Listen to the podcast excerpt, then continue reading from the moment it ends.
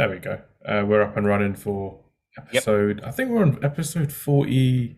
I forgot which one I'm on. We're on 43 or 44 of Friday Night Counter Attack. So we've begun the recording, and it's been quite nice to have another guest on the podcast. So we've got MJ from the football podcast Ball and Banter, who we were at war with in the summer in terms of predicting mm-hmm. for the European Championships, just to score predictions. And it was me that was unfortunately representing our podcast for the for the scores, and most of them I got wrong. It was really annoying, but England didn't win. Um, but we're back in the Premier League season. So MJ, thank you very much for coming on the podcast. We've got quite a few things that we're going to talk about today. The legendary Jimmy Greaves, who I never saw play. Uh, Mohamed Salah, is he really one of the best wingers we've ever seen in England? And basically, the upcoming Premier League weekend that's going to be quite tasty with the North London derby, Man United versus Aston Villa, and Chelsea. I think are playing Manchester City. So first of all, thank you very much for coming onto the podcast. How have you been, and are you looking forward to um, the week ahead, basically? Uh, thanks, uh, Hamza. First of all, thank you for inviting me to come onto your podcast.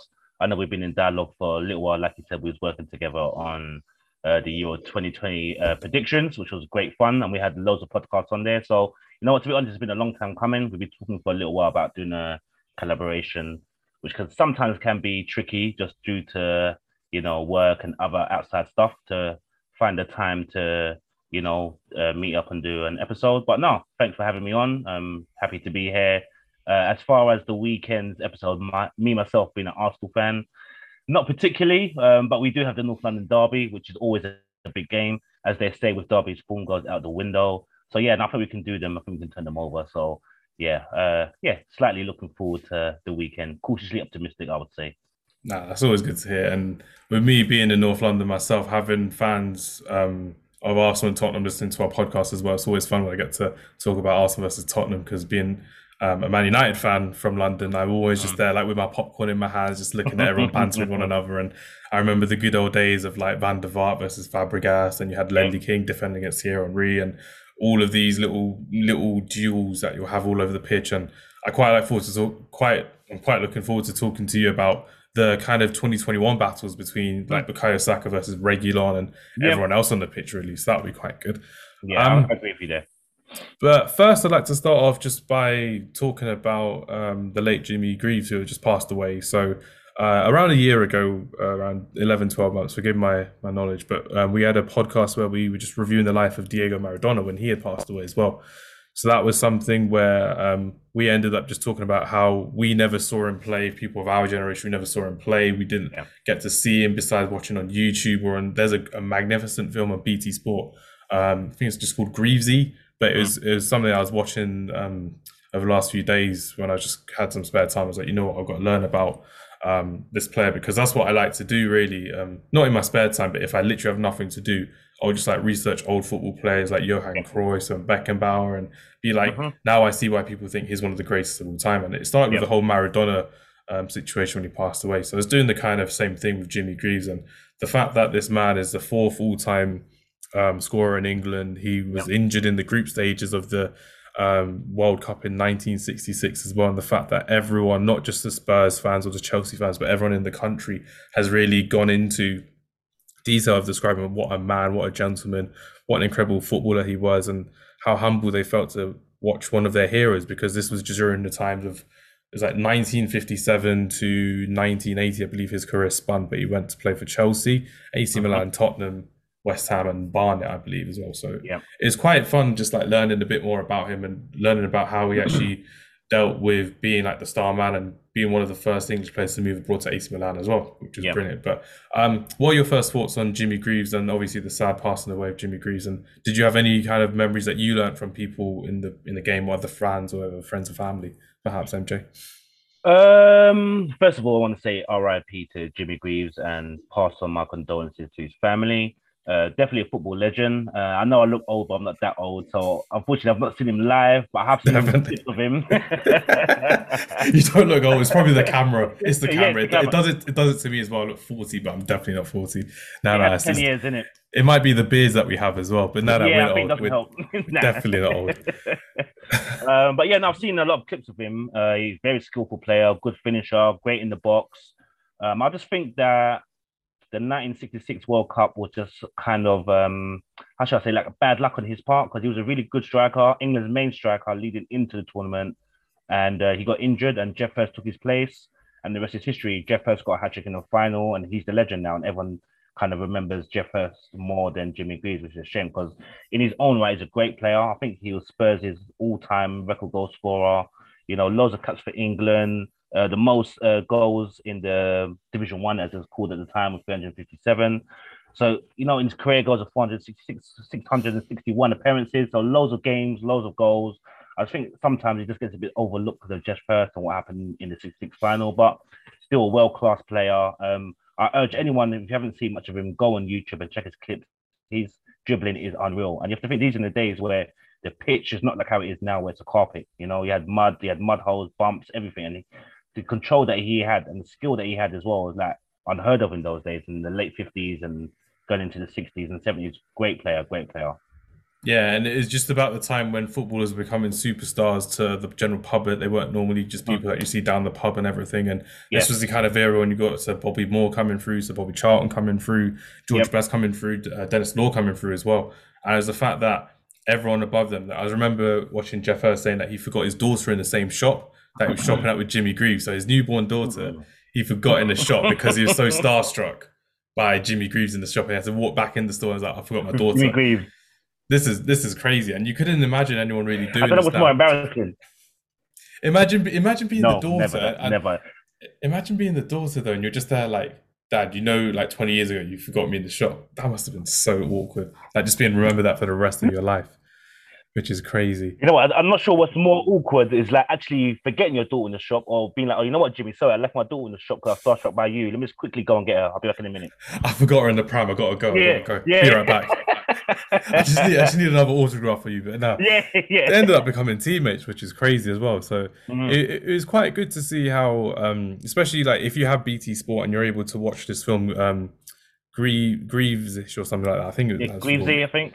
Greavesy, that was it. It was, yeah. it was just it was worth the watch. It was an absolute joy for me to watch it and just to really learn from it. Because, like I said beforehand, I like learning about all of these old players and uh, taking my time to really learn it. Because he Tottenham's Tottenham's all-time goal scorer, 220 goals, played for West Ham, played for Chelsea, hated by none of them, played for Barnet, mm-hmm. my old local mm-hmm. team as well. Mm-hmm. So what, 16 goals, and it was the main thing that in that day and age, because he was literally the the superstar, as we mentioned before. Yep that he was also dealing with alcoholism as well. So yeah. for me, being a Muslim, I don't understand the situation of alcoholism, how people get mm-hmm. um, attached to it. But for me, mm-hmm. when I see it as he just like came back from alcoholism, he made a whole career, a side career basically of like beating alcoholism, writing yeah. a book about how you can deal with it and how you can really um, just move on from this stage. I thought that was quite remarkable, really. Mm-hmm. And his daughter even said that that was probably his greatest achievement, the, the one that she was most proud of the most, that he helped so many people um, beat alcoholism and him he himself beat alcoholism. Because a lot of footballers, after they finish football, in this day and age now, they'll always have side product projects like um, clothing lines or media duties or property businesses. Back in the 1980s, they didn't have any of that. They it wasn't available. So the fact that he became a TV personality as well, I'm not going to know what TV show he did or anything, but yeah, the fact that that was it, Saints and Greavsie. It I'm was kind of old enough to remember that, but I'm not that old. No, no, that's cool. That's okay. Um, but no, even even that, it just showed that there was life after football for uh-huh. footballers of that day and age, which was just as good, and it changed the way that um, football was televised in this country and apparently around the world as well. Because even Gary Lineker was saying that he was a great inspiration for him, and it was something that was was quite good as well. But uh-huh. um, realistically, MJ, how do you kind of see this legacy going? Because I know he's got 357 goals, so the most goals in English football history. Do you reckon anyone can actually beat that in England? We've got Harry Kane currently, who's probably on there. Mo Salah, perhaps, if he stays for another six, seven years. But I think that could last for another 10, 15, maybe even 30 years, that, that record of 357 goals.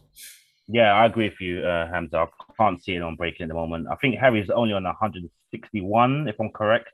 Mm. He's around 161 for Premier League goals, so he's got like almost double that. Uh, don't get me wrong, Harry could. I could see potentially Harry playing for another six or seven years, maybe to his 35, 36. I can easily see him dropping back, playing that Teddy Sheringham role, the number 10. He's mm. been hmm. doing a lot recently, dropping off quite deep. Um, will he still get as many goals as he gets older? I don't know. But I think the closest shout is probably Harry Kane. I can't see anyone else, to be honest, uh, that can get close to that record. But I think his legacy will, uh, well, I hope his legacy continues because a lot of the time I've noticed that there's a bit of a bias towards players that didn't play in the Premier League era.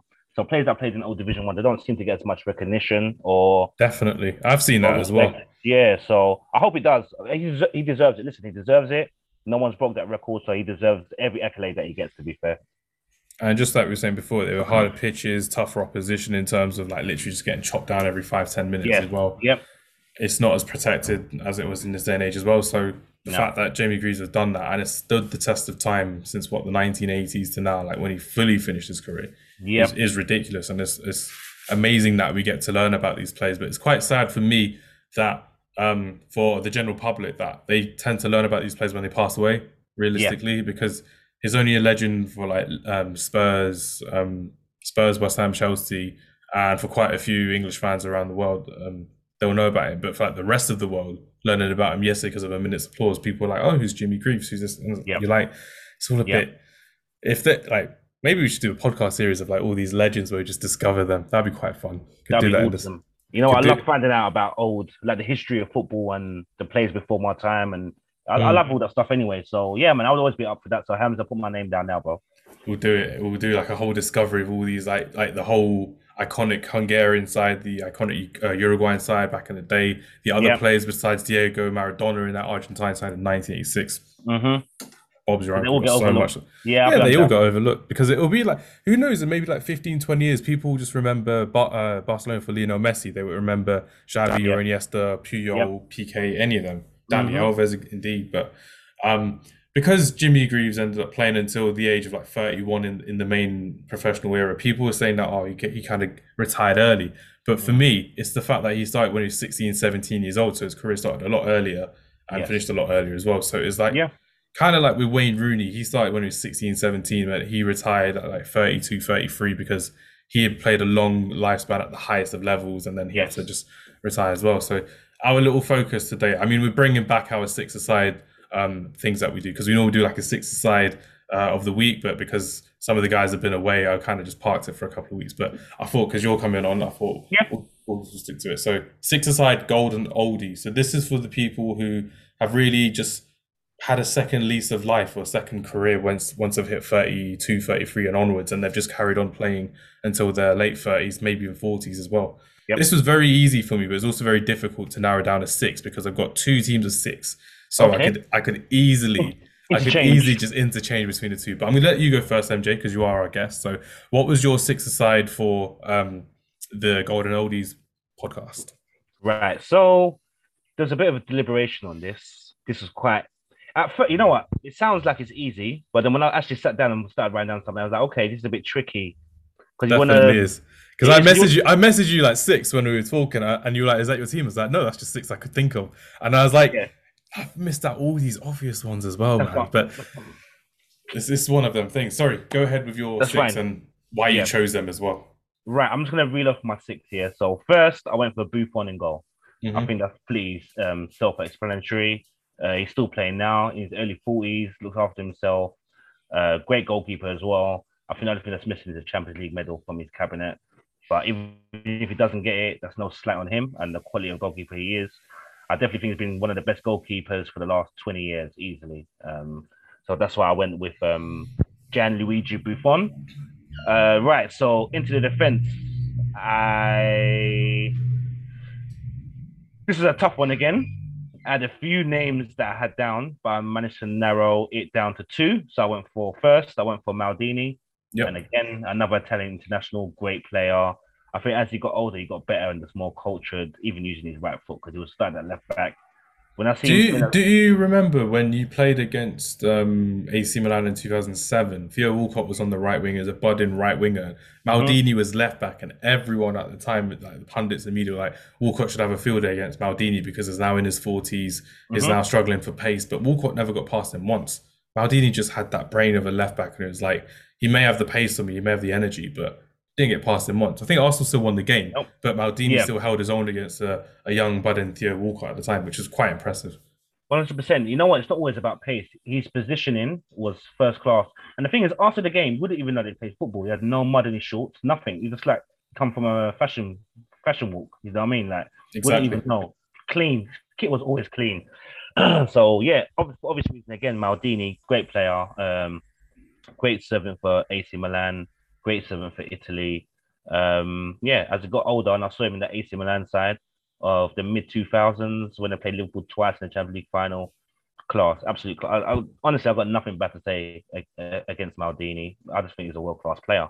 Mhm. Um, another player that I chose, maybe he didn't necessarily get better as he got older, but he maintained his levels. I'm gonna say Cafu, the Brilliant. The right back, attacking Brazilian right back. Again, that same AC Milan team with Maldini. Um, when I was playing Liverpool in those finals, he was playing so well. You know, he's still so cultured and composed on the ball. Even though he was getting to his mid thirties, he still had decent pace. You know what I mean? Could still charge up and down that right flank all day long. Uh, I just think he's a great player. He's one of the first fullbacks that I properly admired. I thought that he was a really world class player. Obviously, that um, Brazilian team of the early 2000s with him and Roberto Carlos as wing backs are crazy. It's absolutely mad. Up And it's sent, it's all sent as the it's set the benchmark now as well for all the right backs in world football as well because the World Cup in 2002 was my first World Cup so lift Yep. seeing Cafu being the captain lifting the trophy after winning the World Cup and Ronaldo scoring two I was like this this is a guy that's Mm. leading the team and you can see how he's leading Yep. the team you can see how he carried on his career at the top Yep. level as well and this is why I kind of wanted to do this as a little theme for the for the sixth side because you see so many people will go off to these farmers leagues or these rich oil com- uh, Yep. teams and they'll have a nice payday, which is fair enough to them. That's what they have to yeah, do. of course. But when you own. Yeah, but when you see like the man behind me, Cristiano Ronaldo, who is 36 and he is in Mhm. one of the biggest, most intense leagues in world football, Mhm. it's good to see that happen. And at the time, Italian football was buzzing. So Cafu Yes. being in that around the time when I think Juventus got relegated the season afterwards, but they still Yeah, I think prime did, yeah. Juventus. You had Inter Milan, you had Roma, Yeah. um, you had Lazio, and you had AC Milan, of course. So yes. it's good to see Cafu in there as well. No, Which is good. definitely. And I think he after that, I think he moved to Roma. and He did still did pretty well at Roma as well. Um, Yeah, he did. before retiring. So yeah, now Cafu has to be in there. legend, legend of a right back. Right. So I went into midfield. I've only chose one midfielder for this one. Uh, I might live to regret this, but as I said, it is kind of interchangeable. So I have do have someone else in mind in case uh, we clash on any names. But I'm gonna go for Clarence Seedorf. I don't know why I'm picking a lot of AC Milan players. No, no, no, no, no, no. Clarence Seedorf. You, no one's no one's gonna argue Clarence Seedorf. If you know football, you know Nah, about. Clarence Seedorf. Quality Yeah. player, And and, he just looked like he was 22 quality. when he was 32. Exactly. You wouldn't even know. You wouldn't even know that he's 32, 33, 34. The energy in this guy. Now, the thing is, he doesn't excel in one thing, but he does everything excellently. And he's just a, a great midfielder. Like the touch on the ball, the vision, the passing, the energy, stamina, every, he has everything. And that um, Holland side, I don't know how they didn't win something. We've now had him and Davids, and then you got Bergkamp, you got Kluivert. It's just too much. Like, I just don't know how they didn't do anything. But say they're one of my favorite players uh, of all time, uh, midfielders. I think this thing is a great midfielder. And I think as he got older on the AC Milan side with him, and Gattuso, uh, Pirlo, and Kaká, that midfield diamond was too much, man. He was just a great player. I love watching that guy. I love him. I love Seedorf. In a six-a-side pitch as well, Seedorf could probably do all the running in that team as well. So I think you chose the right person there for that as well, which is brilliant. So who Mm-hmm. Yeah. we got up front? We got two of them up front, I imagine. You Yep, got- so I got left. two up front. Yep, uh, so up front, I, I went for Zlatan and the guy behind you, Ronaldo, as a partnership. But I think Mhm. Zlatan can kind of drop and do a bit of a number 10 and help Seedorf from midfield, and when he can stay up top. But obviously, it goes without saying, with Zlatan, he's still doing bits now, and I think he's like 38, 39 years old. And he's got some crazy goals during his career. Uh, I always remember that goal when he was playing for Sweden against England. He done some overhead kick from about 40 yards out while the goalkeeper's out of his area. Absolute class. He's just class. I remember going into college the, day after that, and people who weren't football fans, but they're watching the England game because it was on ITV. I think they were like, "Zlatan's the best player in the world." I'm like, "No, he's not. Just because he scored one goal, and like that goal would have made him the best player in world football." I'm like, "You don't know football, but it's a great goal and he's a great player, but that's a step too far." Because he scored, I think he scored a hat trick in that game as well, but that was He like did. the crowning jewel in the hat trick, which was just as Mhm. good as well, which was I'm brilliant. sh- But I'm showing Zlatan's mind he's the best in the world because you know how he is. he is what it is, and the fact that, like, for me being a Man United fan, when you saw that leg break against Anderlecht um, in 2017 in the Europa League, and he came back, he chose not to retire. He still came back. He played a Mm. couple games in the second season. Mhm. Then he went to the MLS, and he came back to Italy. Like last last season, we were saying that Italy could be the new USA in terms of people going. literally, they could go for a Time and second payday. Uh, payday, a second lease of Mm. career. Ashley Young did Mm. that. He's Yep. fine and came back to the Premier League. CR7 Exactly. did that and he's come back to the Premier League as well. Who knows who else could go to Italy to actually just enjoy the last kind of um, the twilight of the years, really. I think Mm. Jack Wilshere would be good in Italy as well. He's a free agent at the moment. Yeah, I think the pace of the game over there in Serie A is perfect for him. He'll get time on the ball. Um, he's not going to have people around his ankles all the time. No, I agree with you on that. I think Jack could do a job out there in Serie A. Uh, but there's one more thing on Zlatan as well, because Mhm. he also got written off when he joined United. I think he joined at about 34, 35 years of age. And, you know, Yeah. like, "Ah, you know, he's too old. He should have come to the Prem a long time ago. And then he done his thing. That first season at United, when he won the League Cup and the Europa League, he scored loads of goals that season. And I think he rammed all the words down uh, pundits and fans' throat, and he still had it. And that's And when I peop- actually had more respect for him as well. Yeah, because even people they were saying that oh, you still didn't win the league, but that wasn't the point. You were proving trying to prove Zlatan Ibrahimovic, the person, was, and the player wasn't as good as Uh-huh.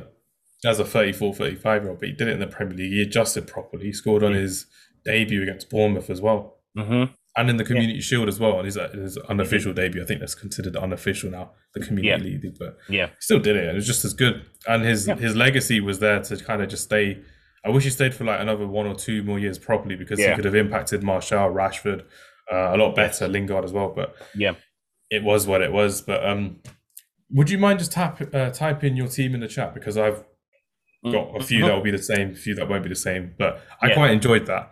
Do you have Yeah. any word on on CR7 or CR7 just like the most explanatory player you can have? Yeah, obviously he's a bit self self-explanatory, but I will quickly uh, break him down. Obviously, since he's, I think there's there's some crazy stats in with him and Messi, Mm. and since they've turned thirty, they've scored so many more goals. I don't know what's going on with them guys. It's like they're like wine, you know, Mm. like they're getting better with age, you know. And Ronnie, he looks after himself. Um, I've always had this debate with, especially with the other guys on Ball and Banter about Messi and Ronaldo. You know, personally, I prefer Messi. I'm not saying Messi's better. I just love watching Messi. I just think his natural talent is unmatched. But Ronaldo, you have to tip, tip your hat to him as well. You can't sleep on Ronaldo. Uh, his mentality is crazy, and that's why he's got to where he is now. You know, he's he's been written off so many times. His career always comes back. He's played in loads of different leagues, all the top leagues in Europe, and he's done it everywhere. So, yeah, I think that's a that's self-explanatory. I think there's much more to add than Ronaldo, to be honest. Just as good, really, isn't it? Yeah, which is yep. which is brilliant. Um, let's go for my six, and like I said, I've done like two, three different types of teams because I was thinking I could do so many, and I could just have them all. But I'm going to try and go. I'll go a bit different to you because Yeah. there will be a generational gap to, for some of the players that I've seen properly compared to who you've seen. Because, for Yeah. example, with Cafu, I'd only seen him in World Cups. I Yes, I'm not I'm not that guy that pretends oh I watched Italian football when I was eight, nine, and ten because I wasn't.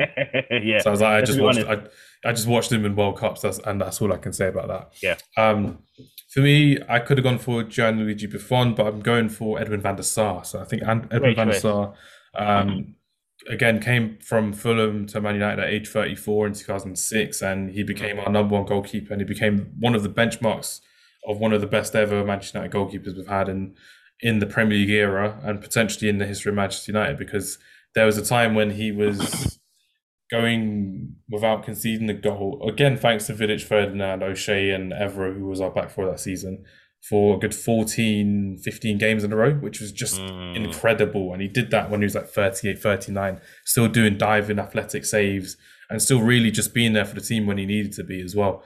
And I think he shouldn't have retired early from Holland because you had Stekelenburg in the 2010 World Cup. I think Yeah. Van der Sar could have done just as good, if not better, um, in in that tournament. I know they got to the final when Iniesta's goal was in extra time, but I still think Van der Sar would have had a much better and important influence and impact in that 2010 World Cup for me. But Edwin van der Sar is my golden oldie goalkeeper because I think with goalkeepers they can do until 40 anyway because they've done just as good um, Yeah.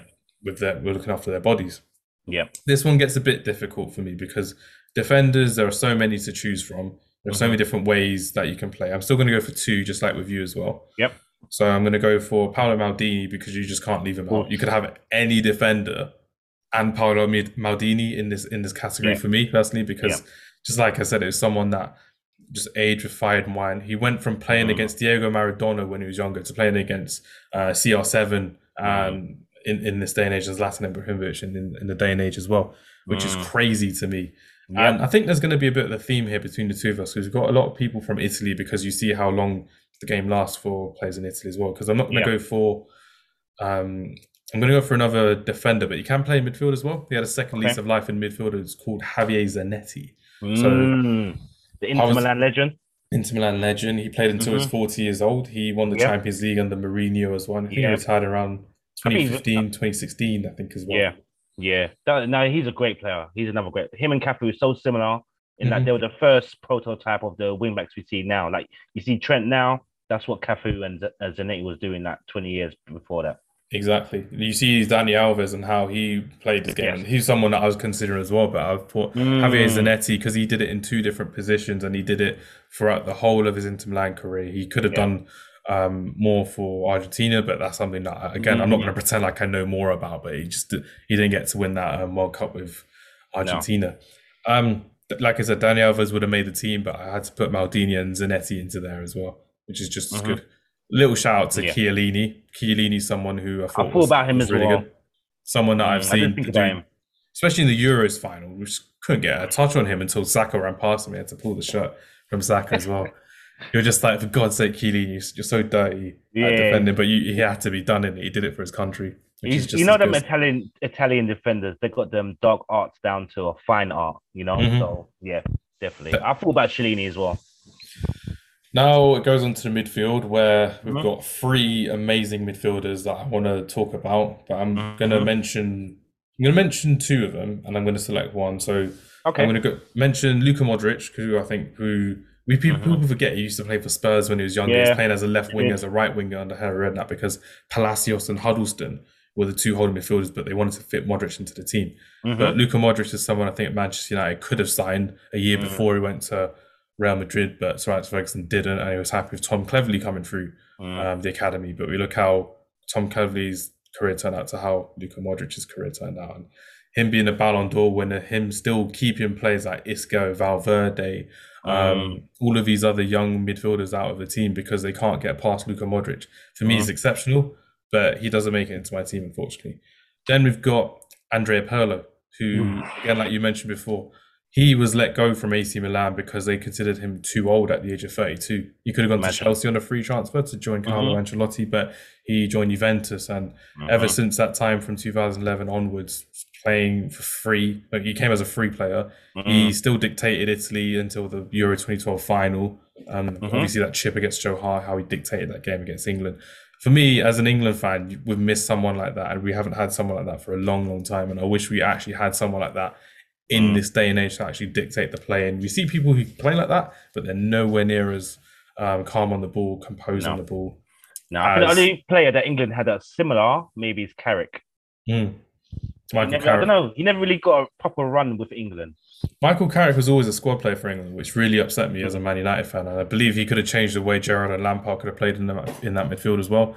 Um, we're not going to choose Andre Pirlo either. This is me being a Ah. little bit me being a little bit biased, and I'm choosing Paul Scholes because for Mm. me, Paul Scholes is someone who tends to be forgotten about. He's someone who everyone likes to criticize in that Lampard Gerrard Scholes debate. But for me, that's never been the case because Paul Scholes is a way different type of midfielder by the time Lampard and Gerrard came into their prime.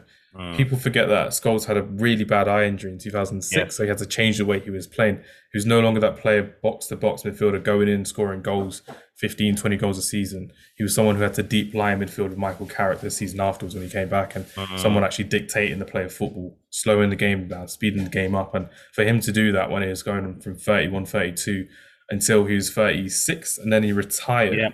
Yep. And then he came out of retirement six months Yep. later as well against Manchester City in the FA Cup, and he did it for a whole other season. He won the league again Mhm. at 38, and then he retired. I find that exceptional because the fact that he, he again did it in the Premier League, he did it against um, his top opposition players, and there were bad games. He did a bad games. Like there's a game against Spurs he didn't do very well with, and Gareth Bale just overran him, which was ridiculous. Mm. There were games against, um, I think he played Liverpool away, so he had to come on when Liverpool were on 10 men and he played really well in terms of just dictating the game, holding mm-hmm. the game back, and just speeding up when Antonio Valencia, Kagawa, and Van Persie were the ones on the attack as well, which worked well for us. Um, but Paul Scholes is someone who I've loved watching play, loved watching him play, and it was good to see his final Old Trafford game when I went to go in against Swansea, and he's playing in the diamond of a midfield. Swansea mm. were high energetic side with Brendan Rodgers as the manager. Yeah.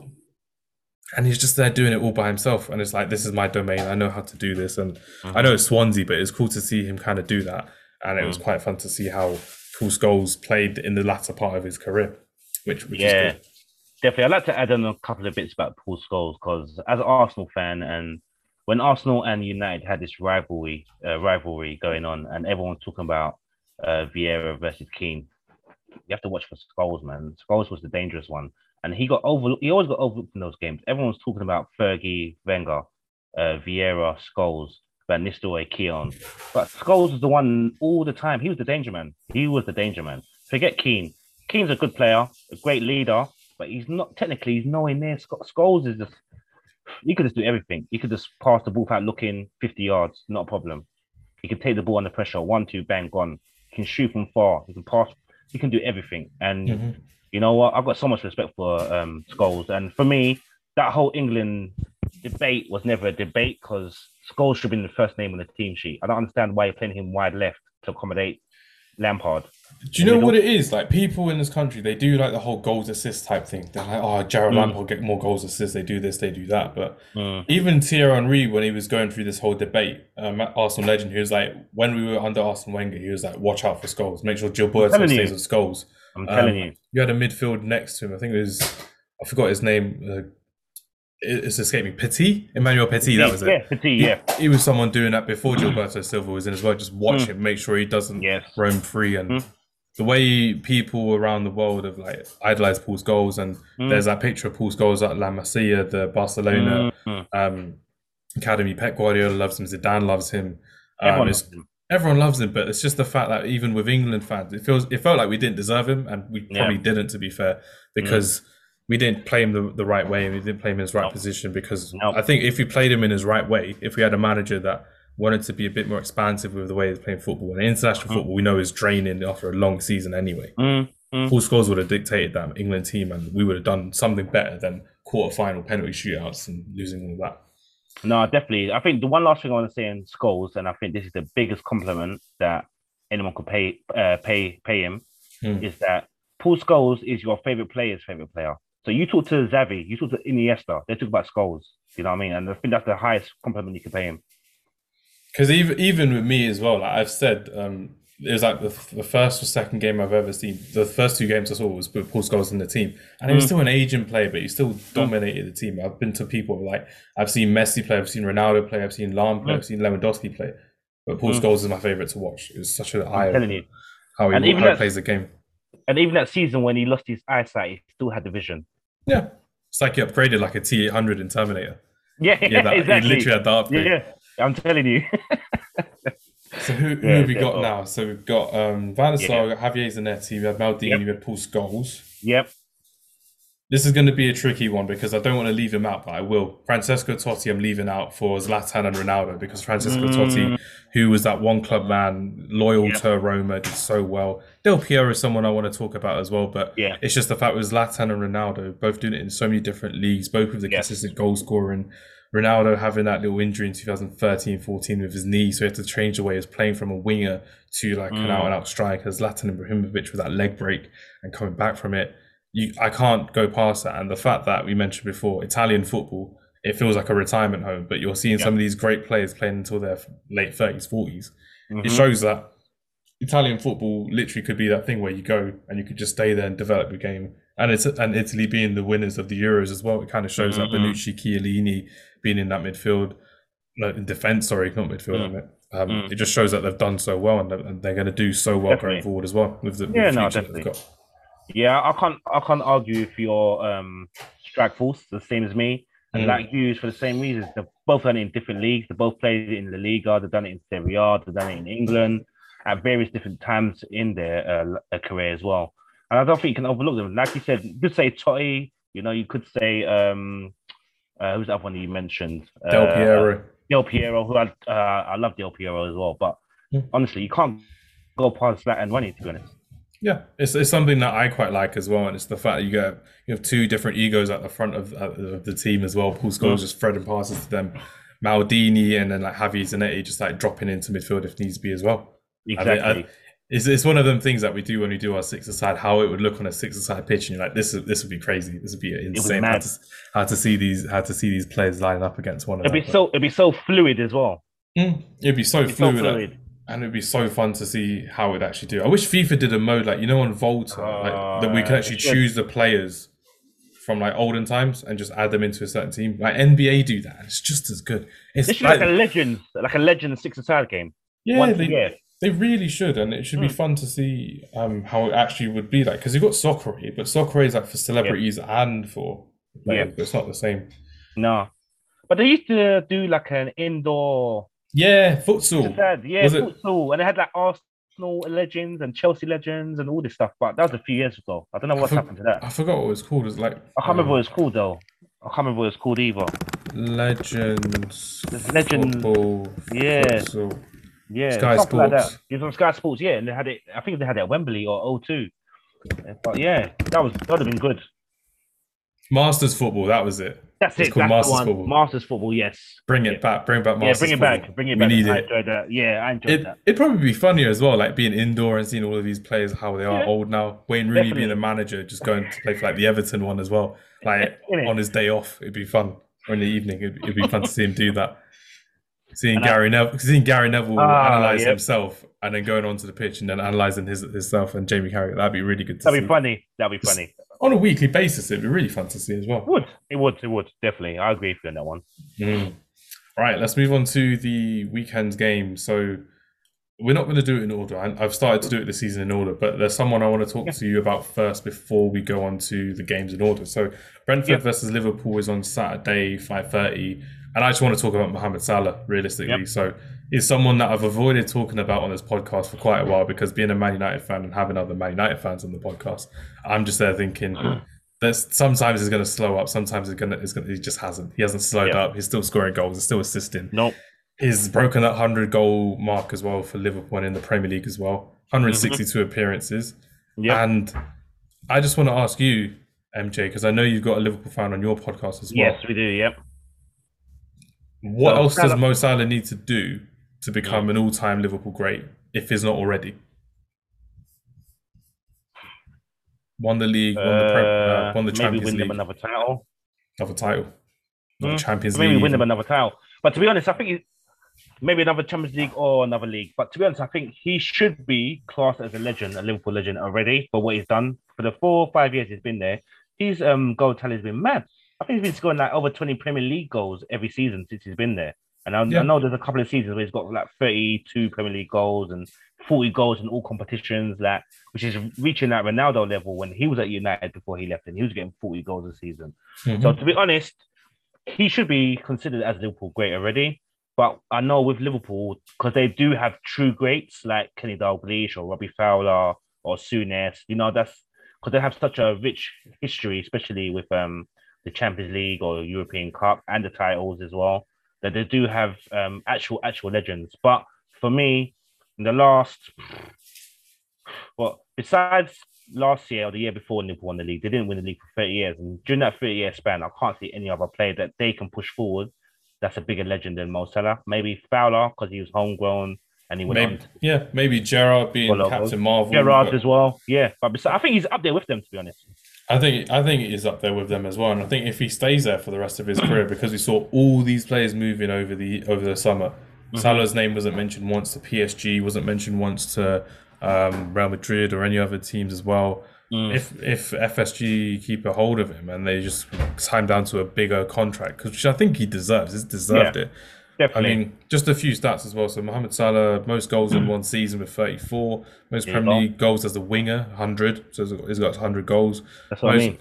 Uh, most player of the month, three. Most teams he scored against in one season, 18. 18, so just missed out one goal, one team he played in that one season. Most games scored in one season, 24. Um, and then most goals in a season by an African player, 34.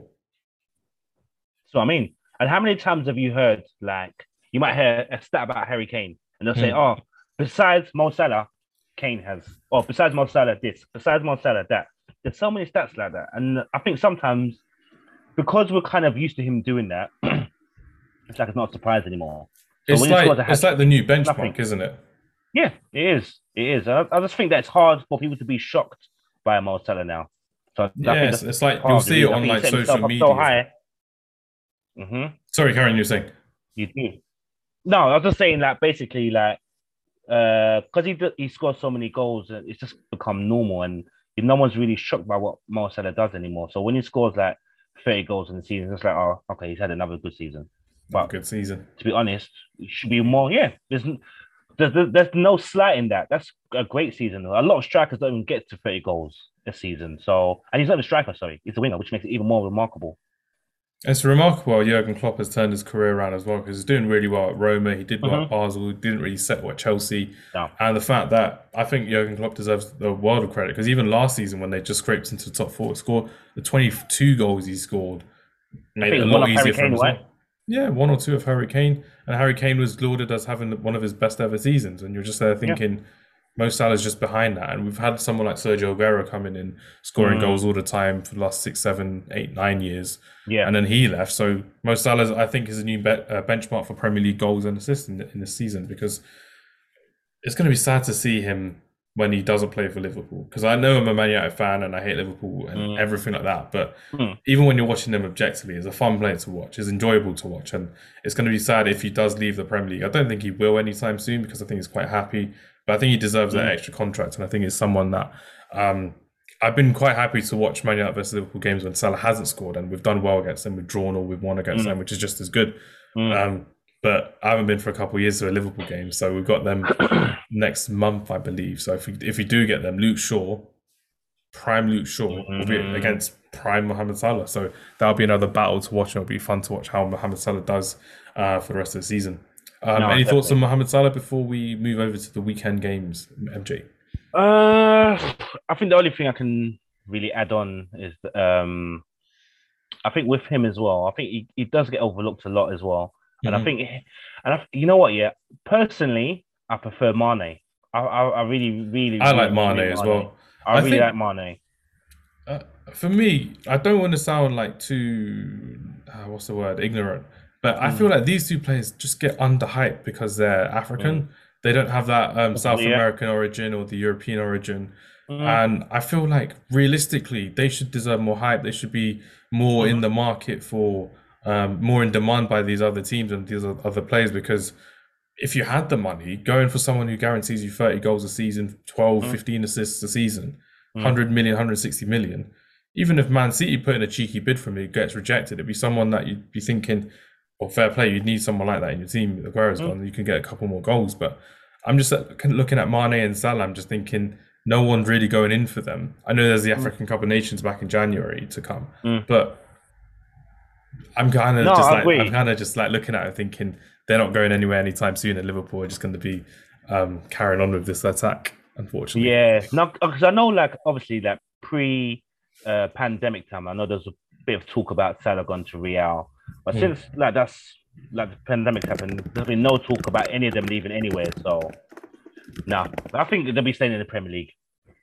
yeah, Good for the Prem. Good for the Prem. It'll be good to see how um, Kane actually comes back from his little drought that he's had so far as well against against, against Arsenal at four thirty. don't. so, nah, we I'm won't sure he'll go. pick up his game. He'll pick up his game. We'll go. We'll go He for will. a little quick fire preview for the for the weekend ahead. So we'll go in like um, game order. So. Twelve thirty Saturday, Chelsea versus Manchester City. I see Manchester City losing. I think Chelsea are in hot form. I think Chelsea are going to win three two. I think it's going to be a great game, and I think Lukaku will have a good game against Ruben Dias and um, Laporte as well, or um, Ake if he starts. How do you see Hmm. this game going? Uh, is it at the Etihad? It's at uh, Stamford Bridge. Oh, that's Stamford Bridge. Oh, Mm. you know what? Ah, as hard as as much as it hurts me to say as an Arsenal fan, Chelsea look really, really, really strong this year. For, Mm. for me, like when we us lads on Ball and Banter, when we done our season preview, we all said Chelsea are the favourites this year, and nothing's changed. Nothing I've seen has changed my mind on that. I think it's very, very strong. I think yeah, I think they'll beat City. I think it'll be two 0 two 0 2-0. to Chelsea. I Clean think. Lukaku scored twice. Yeah, clean sheet as well. No, that would be good. Like even I was saying before the season, I said I think Chelsea are the benchmark for the Premier League this season because how they won the Champions League without a proper goal scorer. No disrespect to Timo Werner, but he still has time to Exactly. settle into the Premier League. Because even if you saw the game against Spurs the other day, Mm. Lukaku set him through. He's one on one. He dragged his touch back, and he just got tackled and Mm. Yeah, dispossessed. he it. when he yeah. should have just a, a killer striker would have just finished that away. So it'll be good to see how Lukaku does against just Manchester City side and see if Manchester City can bounce back from their draw against Southampton. Um, Yeah. Another 12:30 game, Man United versus Aston Villa. So this is a little kind of uh, FNCA derby for us because we've got one Villa fan and we've got four Man United fans. So Ah, um, three of them are going to the game. I'm not going to the game because um, I'm just not. It's 12:30 Yeah, kickoff. yeah. Um, I'm looking forward to it because I think Aston Villa looked quite good against Everton the other day, even leaving out Buendia and Bailey, uh, Bailey coming on as a sub. Uh, their 3 4 3 situation was quite good because you've got Axel Tuanzebe, Konsa, and Mings kind of just playing as all three ball playing centre backs, but Tuanzebe will be um, illegible for the game because it's on loan from Man United. But I think Manchester United will win 3 1. I think it'll be another high scoring game. I think we'll concede. But I think Manchester United, the buzz around Old Trafford so far this season has been brilliant. Uh, Newcastle, I fortunately was able to go to that game and it was immense seeing Ronaldo come back and score. Fernandes's goal was insane, but everyone was saying the Leeds game was just as popular, just as fun uh, in the stadium as well. So I'm looking forward to this game against Aston Villa. We've had an easy start so far in terms of the teams to face, so I don't think we should let up anytime soon. How do you see this game going, MJ? Uh, I see this as a regulation home win for United. Don't get me wrong, I've been quite. I was impressed with Villa, the transfer winner that they had, even though they lost Grealish. I thought they bought really well, and I think buying uh, Buendia, um, uh, what's the guy from Leverkusen, Leon Bailey, Leon Bailey, and Ings. I think those three in particular can compensate for Grealish really well. So I think even though they lost their, they, they lost their star player, I think they have a better all-rounded team now. Uh, Yeah. But I still don't think it will save them against United, and I think United will win that two or three nil.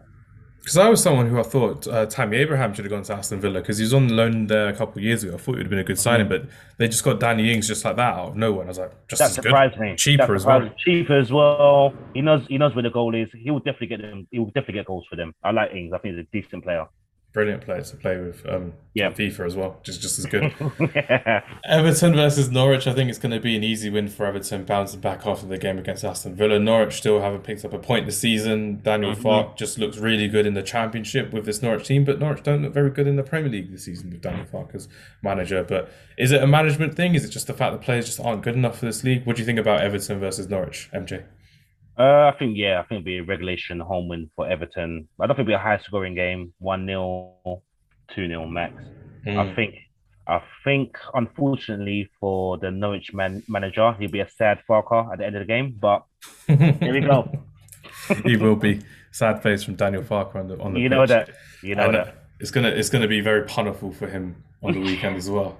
Just Poor I'll- guy, I'll- poor guy, I've and all got the headlines, all these headlines, and then we've got uh quite a one three o'clock game. I feel like this could have been like a a Sunday game, but it's Leeds versus West Ham United, Bielsa versus David Moyes.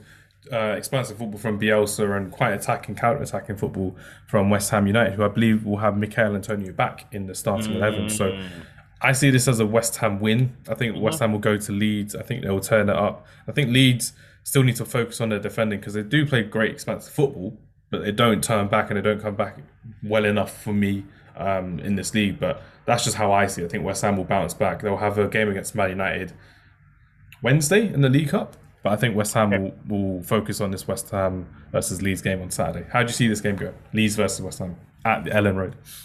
Um, I think it will be a tight game. Uh, I can easily see this being like a score draw, maybe one-one. Hmm. Uh, I agree with you about Leeds, and I do think that's the one thing Leeds have to be be careful about.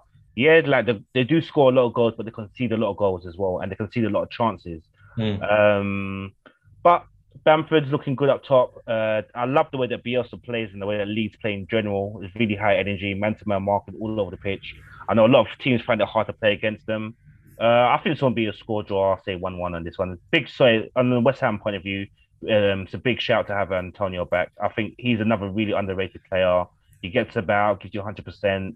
He's a pain in the ass, in the air. He'll work the flanks, everything. So it's a it's a good move to have Antonio back because I think they miss him and they miss something when he's not playing up top.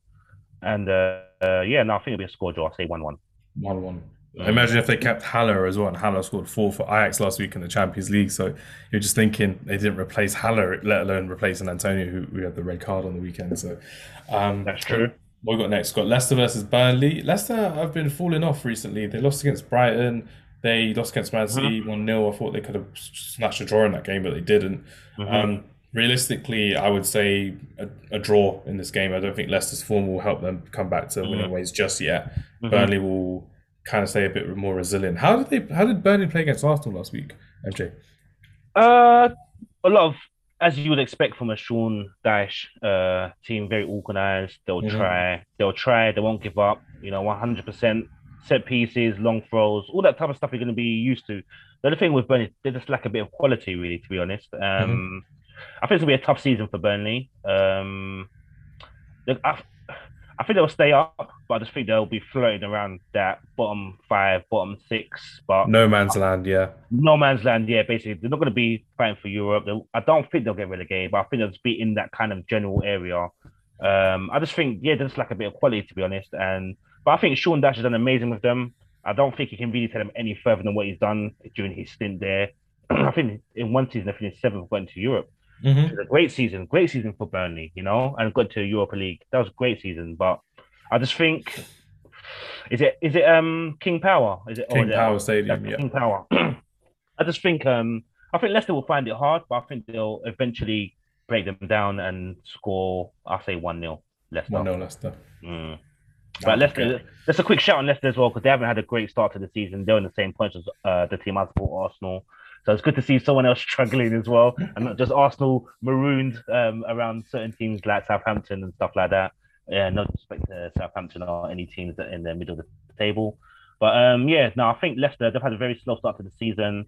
But you know what? With Brendan, that Brendan Rodgers team is a really good team. So I think they'll, I think they'll be fine. I think again they'll be fine for top six. But uh, I think they'll win one 0 yeah, Leicester. I mean, they, they had their fun with the FA Cup win. They're in the Europa League now as well, and they won the Community mm-hmm. Shield. So it's just about exactly. how much they prioritise um, the Premier League just at the moment because of the squad of players that they've got, the injuries that they had, and just mm-hmm. juggling everything. Brendan Rodgers has to do that Definitely. for his Leicester squad.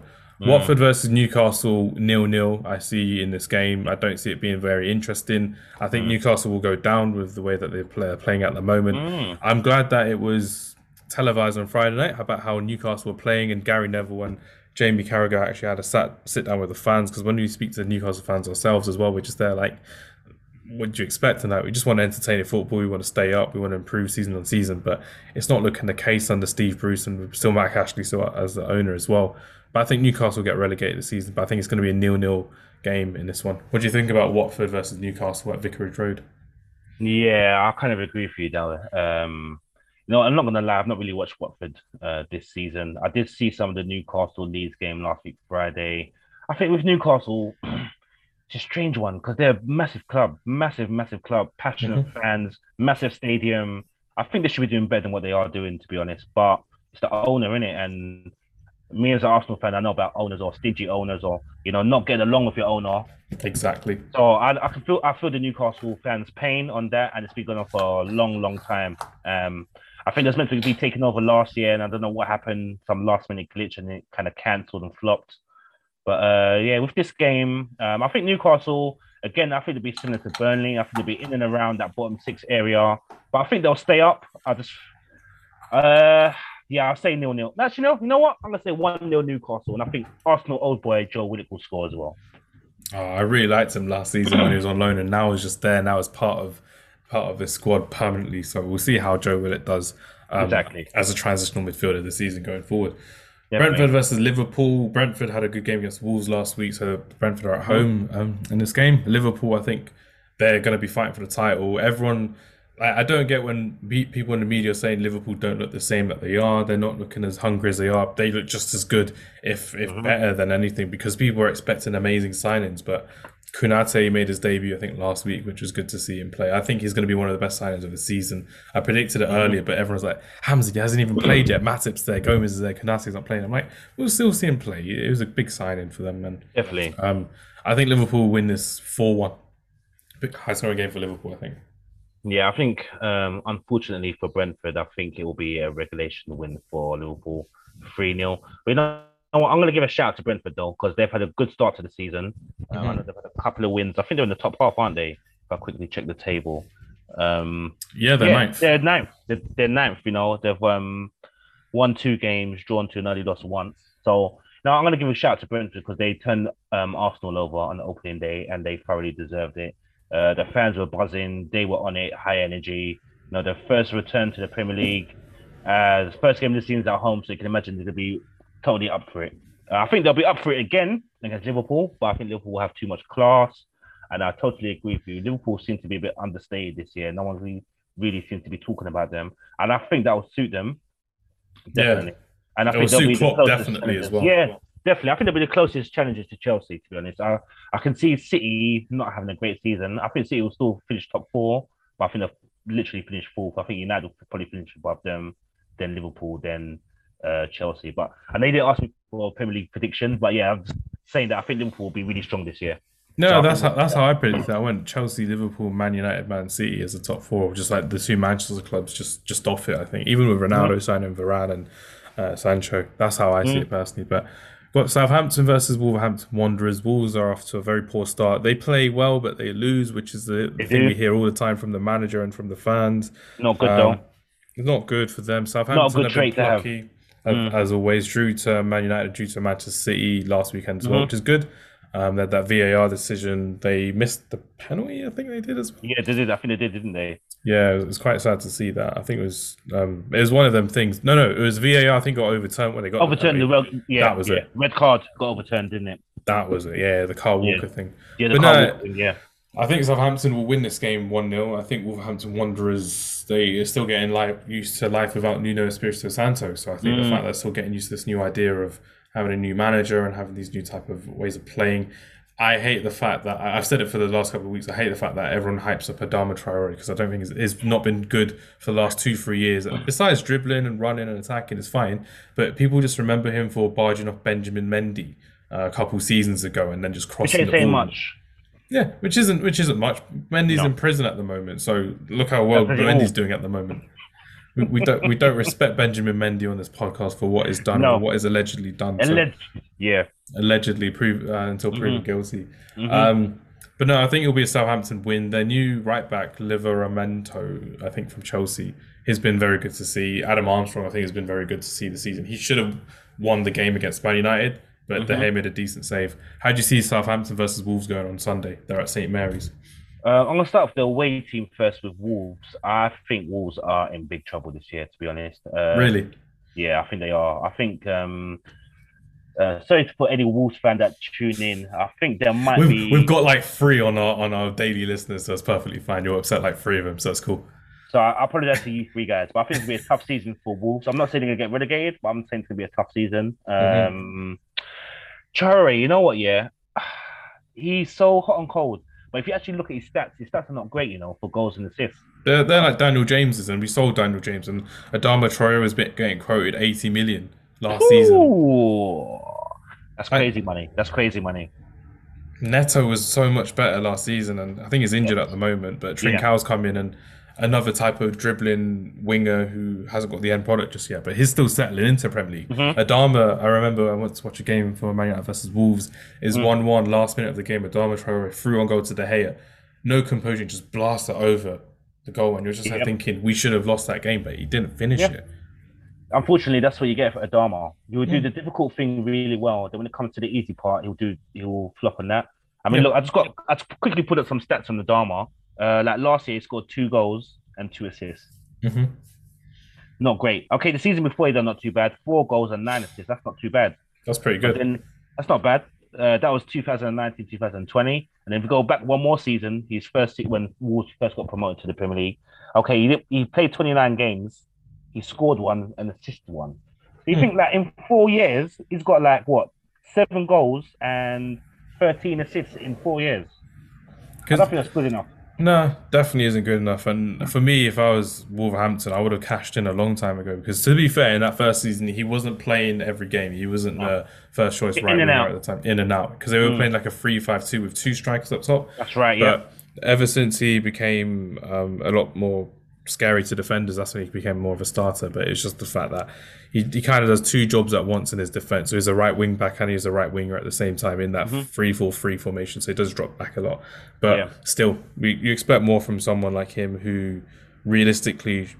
I think should be playing European football a lot more, and he should really go. be at that level. But he hasn't progressed himself, so that's how that's how I see it. But yeah, I think Southampton will win on, on Sunday. I think it will be a good game for Southampton and Hasenhüttl. Um, we'll see how they do. But here's your big game of, of the weekend: Arsenal versus Mm-hmm. Tottenham, the North London derby. Yep. Uh, like I said to you earlier, I'm cautiously optimistic about this game. Mhm. Uh, form goes out the window when it comes to the derby, any derby. So it could be like City, Liverpool, so City, uh, United, or United, Liverpool. When it comes to that game, it doesn't matter like about your last year's game. It, it matters about that game right now. Mhm. I think the only um the only thing that's that plays into Arsenal's hands is that Tottenham haven't beaten us at the Emirates. So even all these years when we haven't beaten them or they finished above us, they've not beaten us at the Emirates. I think that will continue. Um, they got destroyed by Chelsea the other day, uh, yesterday, wasn't it? Sorry, Yeah, yesterday. three 0 at home. Uh, but I know when it comes to derbies, Kane shows up, so I'm expecting Kane to be to play well. To be fair, I'm expecting Tottenham to play pretty well, but I'm just hoping we can just overcome them. Uh, two one, I'll say two one Arsenal. I think Arsenal will win 1 0 against this Tottenham side. I think it'll be, as North London derbies go, I don't think it'll be as entertaining as we've seen over the last couple of years. It'll be good to have the fans back. But I think for me, definitely. I think for me, that will be the most entertaining part of the game when you've got the fans back. But both of these teams, um, Tottenham had a great start to the season in August. Nuno winning manager of the month. Them Yeah, scoring three games in a row. three games in a row, they did really well, top of the league, and all the Spurs fans ma- uh, bantering of the whole watch the gap thing, first and twentieth. But I think with Arsenal at the Emirates in, in the North London derby, I can't remember Tottenham beating them since No. like the Van der Vaart, um, Yeah, the, the Bentley. Kaboul, Bentley, Bentley, Kaboul, yeah, that them team. ones. Gareth Yeah. Bale, young Gareth Bale. Modric. Exactly.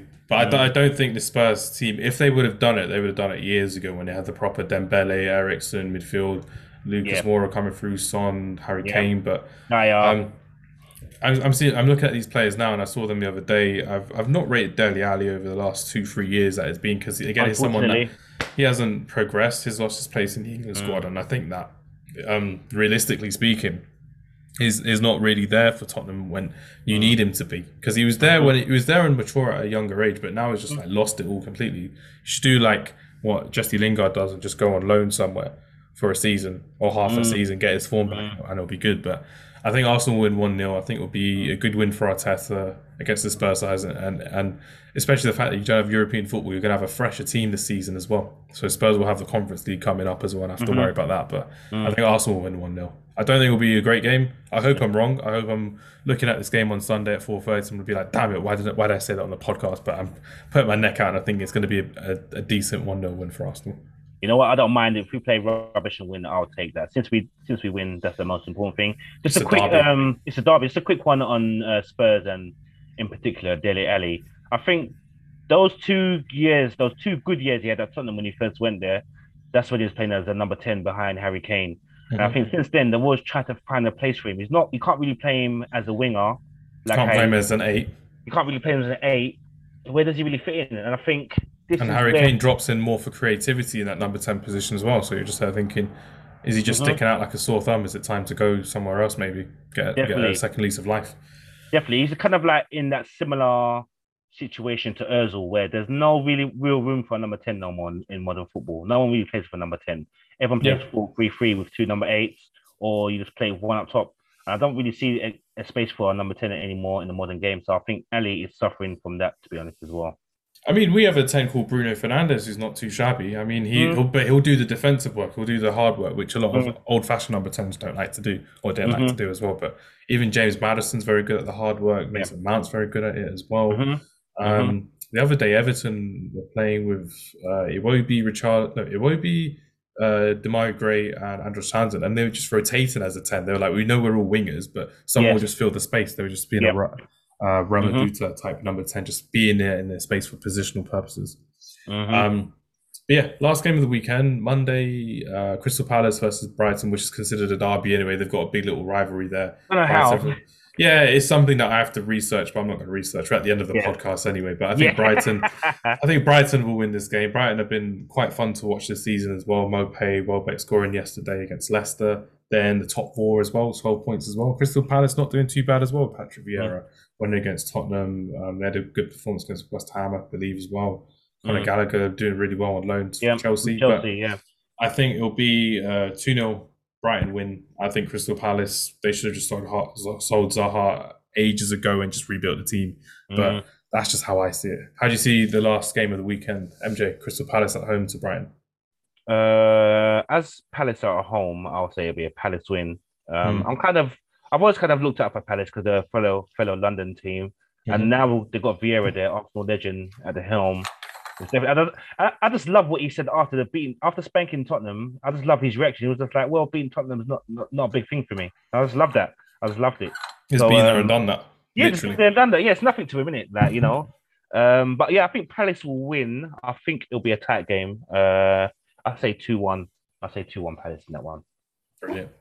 And how do you see Brighton going this season? Just to finish off the podcast, do you reckon Brighton can keep up this hot form, or do you reckon it's just early blues and they're just good with it and they're going to go mid-table again? Uh, you know what? They, they've actually got a decent decent team. I like um, oh, what's that guy's name? Uh, Trossard. I, I really do like Trossard. I think Trossard's a good player. And you got Mhm. like someone who's very technically gifted. He's a good player. And you got someone like um, Lallana still there as well. Can pull a bit of strings when he's not injured. I think he'd be a good addition to their midfield when he's not injured and playing. Still got Yves Bissouma. I think he's a good player. Welbeck still has something to offer up top.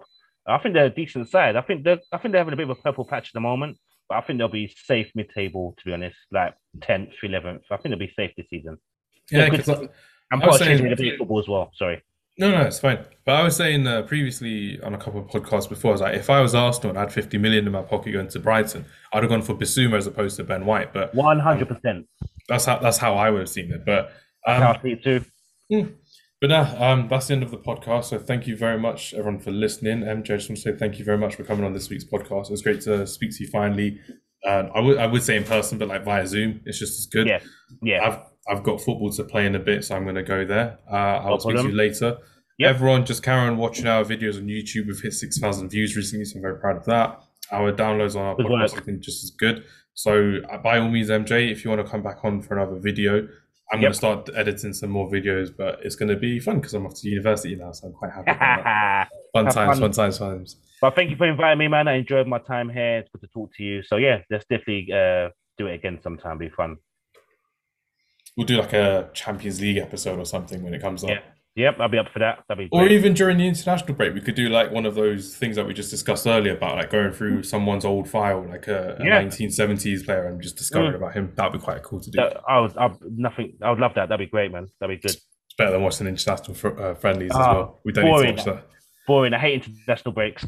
Trust me. You you thought it'd be a bit better after the Euros, but it's just the same. It's just not as fun. It's boring. Boring. But this podcast hasn't been boring. It's been just as good. But Andrew, thank you very much for your time. Everyone, thanks for listening. Take care and